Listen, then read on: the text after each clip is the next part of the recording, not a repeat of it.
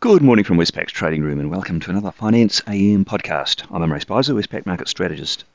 In the financial markets overnight, we saw initially a risk averse mood prevailing. Uh, that followed some weak uh, economic data out of China yesterday.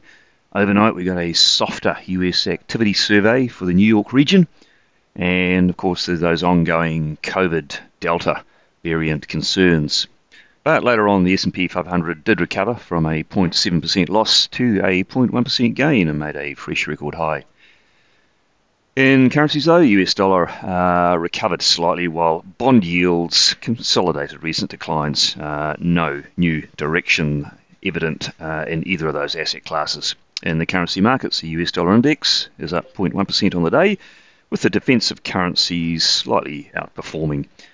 The Aussie dollar round trip from 73.40 down to 73.19 and back, and the Kiwi dollar slipped from 70.30 to 70.11. Neither of those are major moves.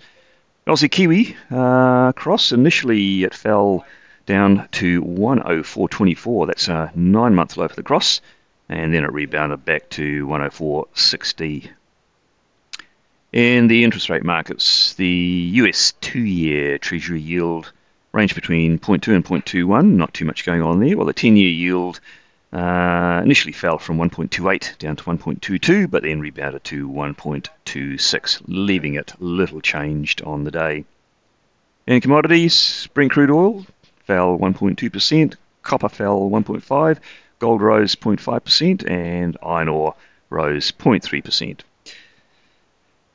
The uh, New York Regional Business Survey, uh, worth pointing out, it's not a major one for markets, but it is consistent with some of the very recent evidence we've seen of a loss of a growth momentum amid supply chain disruptions, low inventories, COVID variants, and high prices. On the day, what's out that could be market moving? In Australia, we'll be watching the RBA minutes for further colour around their bond purchase decision, namely uh, to taper bond purchases slightly, uh, even in the face of uh, continuing lockdowns in uh, some of the Australian states.